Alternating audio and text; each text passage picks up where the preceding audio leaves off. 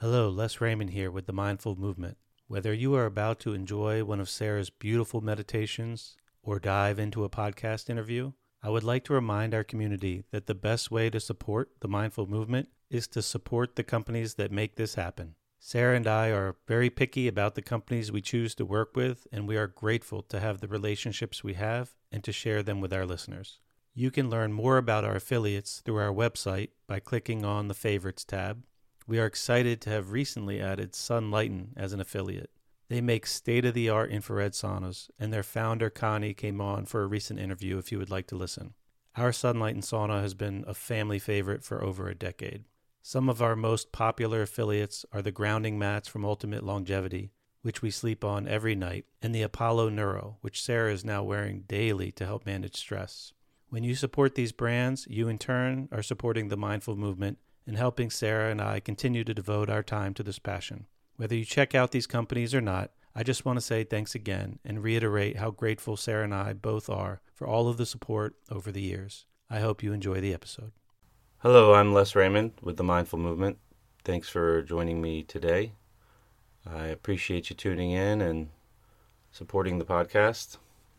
Today, I was hoping to touch on just some thoughts I had about grief. Seems appropriate with what's going on in the world right now.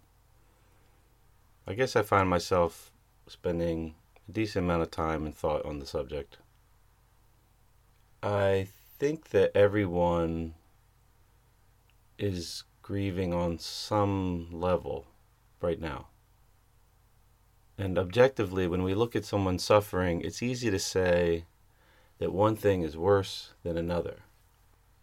For instance, if you asked a large group of people what's worse, a soldier coming back from battle that's experienced massive amounts of violence around him, or a multi billionaire losing a billion dollars, the consensus would probably be that one is worse than the other.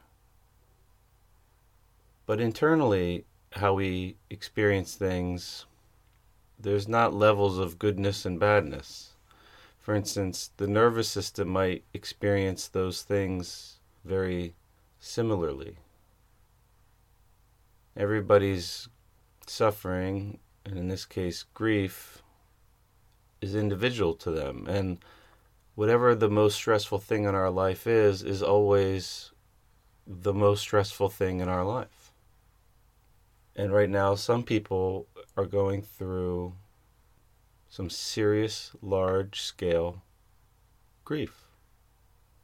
Uh, the loss of a loved one, they might be suffering from sickness themselves. But I think everybody is grieving from something, even if it's a, as little as you've lost your normal routine. Like things you're used to doing, you're not doing them probably at least the way that you're used to doing them. And obviously, you could have lost income, health, your business, your livelihood, connections with others. Obviously, there's so many things that we could be grieving over. But some things might be really subtle. I remember when the shutdown began, I run a, a local gym, and I think initially I didn't want to think about what everything meant in regards to that. When it was shut down, it's like there was already too much to handle just the thinking of what was going on on a larger scale and what it meant for the future for my kids and the world as a whole. I kind of went out of my way to maybe block it out. And I I entrenched myself in more sunshine and walking and a little self-involvement maybe. Self-care. More time on a foam roller, more time in a salt bath. Anything I could do to just relax and when the thoughts arose I just I didn't want to think about that side of it. I felt like it was really out of my control. I couldn't flip a switch and get the business back going, and it seemed really disorienting internally. But I found other things to do that I found helpful that I guess touch on the idea of there's almost two there's two sides to grief. It's the one that's grieving and as humans that you know naturally feel connected to other humans we're affected by the grief of another. It's built into our DNA or something. My guess there are people that aren't affected by the grief of others, but they're probably outliers. I don't know, serial killers or something. I remember something as subtle as one of my clients being sick at home with her husband, and I think they were both sick.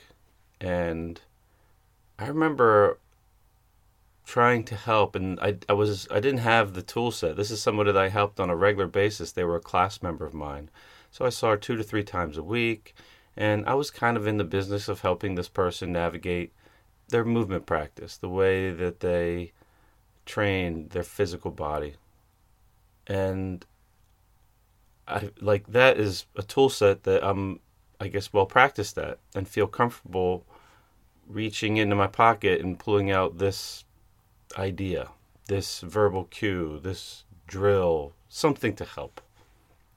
And it's like I had nothing to help. And eventually I wind up making chicken soup.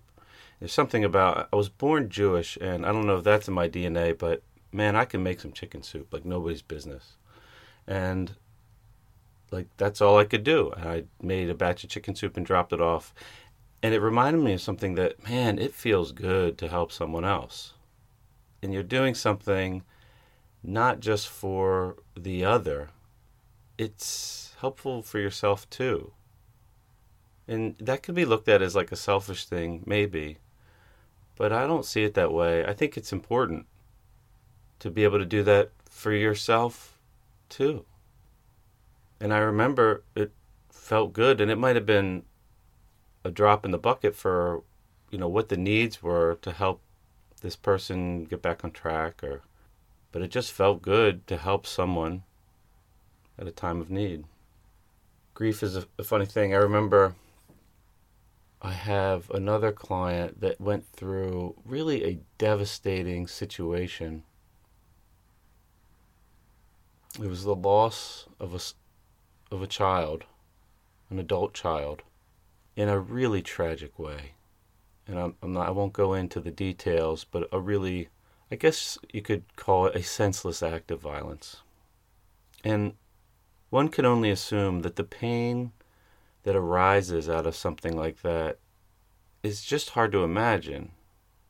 You know, few people could probably you know, you would need the best poet in the world to be able to like ex- try to uh, express it in words. Like we can't really imagine the pain that would arise experiencing something like that.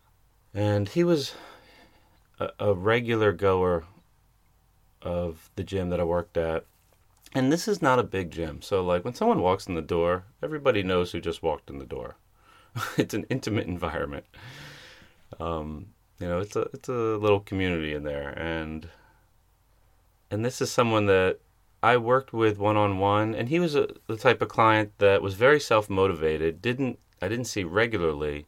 I saw him regularly in the gym, but I worked with him one on one, maybe a half a dozen times a year, and just kind of instead of um, a more traditional one on one personal training kind of relationship, it was um, you know, it was a, a, more zoomed out approach where I kind of helped him direct traffic of his program. And he was very self motivated, just come in and do his thing and willing to work hard. And he was very uh, committed to regular practice. And it showed. I mean, um, you know, if you looked at him and you knew how old he was, you'd say, wow, you're doing it right, man. He went through this experience and it's like from someone that just knew him, knew someone that was grieving to a level that was hard to imagine, I didn't even know how to behave around him. Like he was took a few weeks off where he disappeared and we didn't see him for obvious reasons. And this is someone that, you know, walks in the gym probably 3 times a week and um and then eventually he came in. And I remember I was in the middle of a of a class teaching coaching like uh some young teenagers. He walked in and it was like this moment in my life where I had never really been that close to someone that I know that had experienced that type of tragedy. And I felt like my tool set was completely empty. And I I walked up and I hugged him as some tears rolled from both of our cheeks. And I just didn't let go. It wasn't something I was used to doing, hugging a man almost twice my age in public. I don't know. I guess it's just never something I've done before. I've hugged my father. I'm sure I've hugged my grandfather when I was younger. And it was a lesson for me personally of what else can you do but try to hold a little space for someone?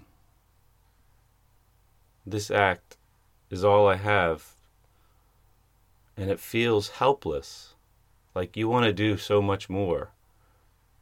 But this is really all you can do to help take a smidgen of the the burden of suffering and let that disperse maybe from them and, and just hold a little space so there's a little more space for them to maybe smooth out that suffering. It was an interesting lesson for me. One time, I'm a I'm a lover of uh, animals for sure, and I love dogs, cats. I used to have two cats, and I, I lost them both, and I love these cats so much. And one of them was lost fairly tragically, and I remember it happened a cat.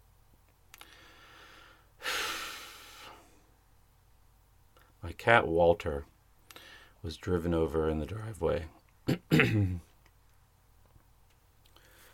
and it was probably and he died.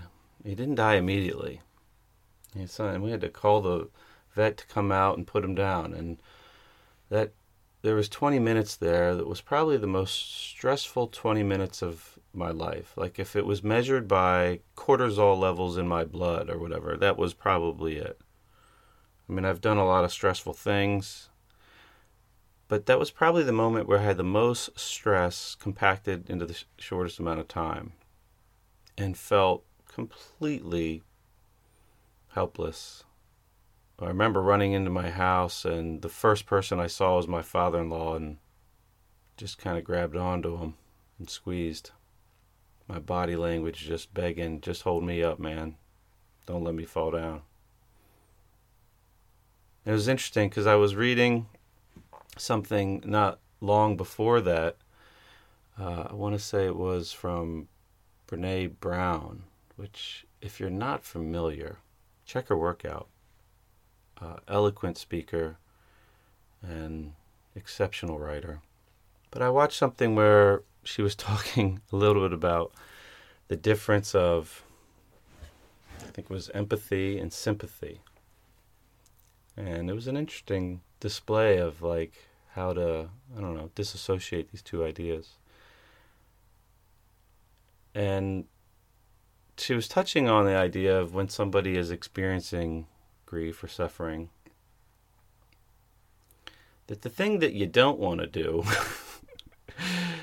is say something along the lines of at least you have that. At least you have this going on for you. Or or maybe try to make it about yourself where you you know tell them how it relates to something you they experienced like that's going to make it better and the thing to do there is to just hold a little space for that person and be there for them and listen and maybe seek some level of understanding and acknowledging that what they're going through is tough. And it was funny because right after my cat died, and I told the people that are in my life, you know, the people that you just see every day friends, clients, family, whatever. There were people, I saw it like around me immediately. Like, I think even my father said, you know, when I told him over the phone, well, at least you have a family that loves you. And I mean, my father loves me, and I'm not, this is not a, um, take me taking a shot at him. It was just interesting observation. Like, that's just, you know, uh, an example that most people, I don't think, really know how to hold, to handle the suffering of themselves or someone else in their life. And I remember having a client when I told him who's a, a good friend of mine who has you know no evil intent. He's you know he acted in disbelief and immediately went on to a story about how a dog died, how his friend's dog died, how they ran over his friend's dog in the driveway, or how his friend ran over his dog in the driveway, and you know in a way that it was worse, as if it was just like an equation of equation of like valuing the life of a dog over the life of a cat. And that that was interesting. And I didn't take it personal. It was just interesting to observe like how people respond to trying to I don't know, negotiate being near someone that's gone through suffering and how we react to it. And in that case, on the flip side, and I spoke to this, I think, on my first podcast, talking about one of the lessons I've learned from my mother. But my mother was the only person, it seemed, where when I told them about what happened, not the only, but didn't do that. Like, just, I'm so sorry for your loss and let me be here for you. What can I do? And she was far away. And she, if she was there, I'm sure she would have hugged me and, and not let me get out of that hug for quite some time. So she did kind of the long term hug version of when you're 600 miles away and you're talking through the phone. And it was just, I don't know, ironic in my mind because very shortly before I watched this lesson on the difference of like how to respond with sympathy or empathy. And then shortly after, I was in the, I felt like I was in that experience observing the human behavior around me. And now I realize like that is a, that is a, a tool that we could sharpen. Like that is a skill set. How to be there for somebody. And right now, it's pretty clear that we all need each other to be there for everybody everybody is grieving. And even though it might be different components of our lives that are affected by this, everybody's affected.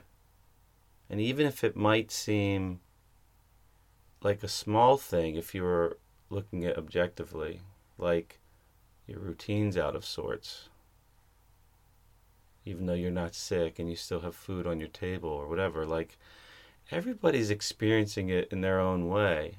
And it might be the biggest stress they've ever dealt with. Like you could see a child and their sense of vitality and youth and how vibrant they might appear as they go through their day. And maybe, you know, they don't have school now, so you think that, you know, they might feel they're on top of the world because maybe they don't like school.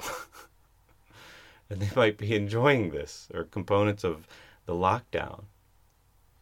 But I'm willing to bet there's suffering going on in there too. And there's definitely a lot of learning to do here. Learning to be better at maybe seeing the suffering in someone else. And then sharpening the skill of how to hold space for that person. And what can you do to help, I don't know, spread out that suffering so it's not so edgy.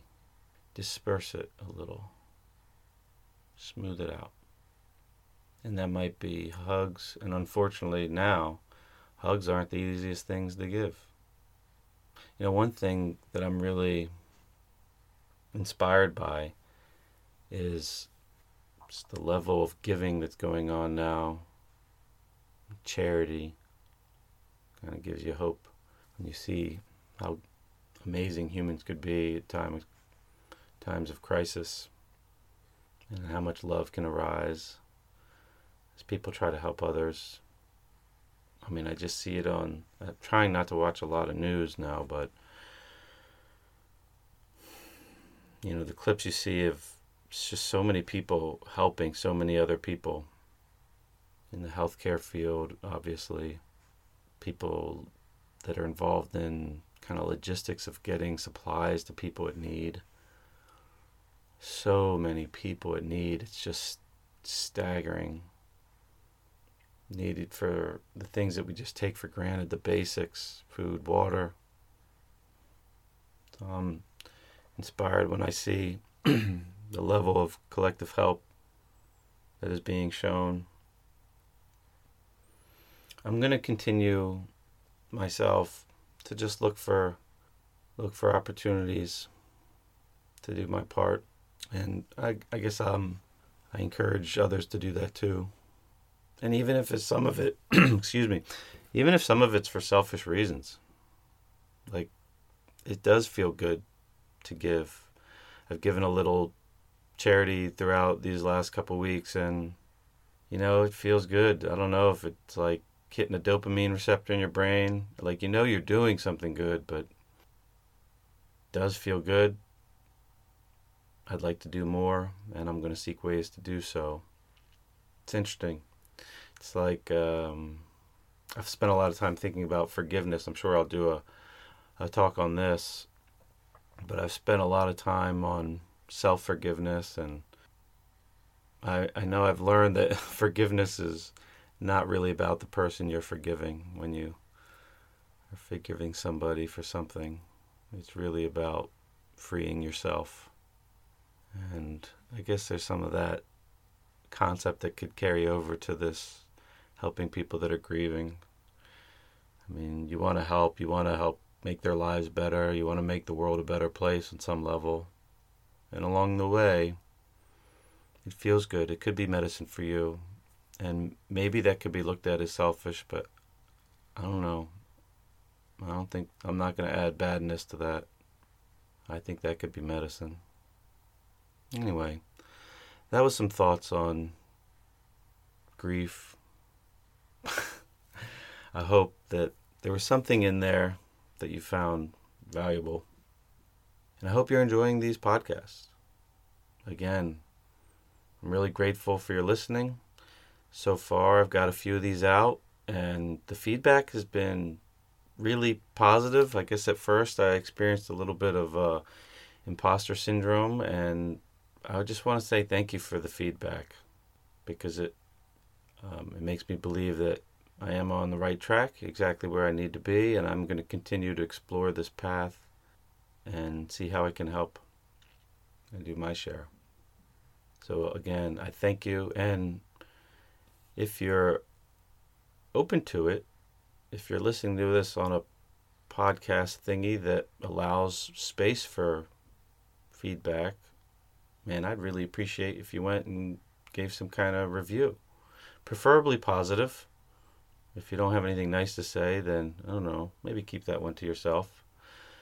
But I really appreciate if you're willing to take that time. And if you think you know somebody that you think could benefit from this work, then please share it, spread the word, join the movement. Thanks again for listening, and I hope you have a terrific day.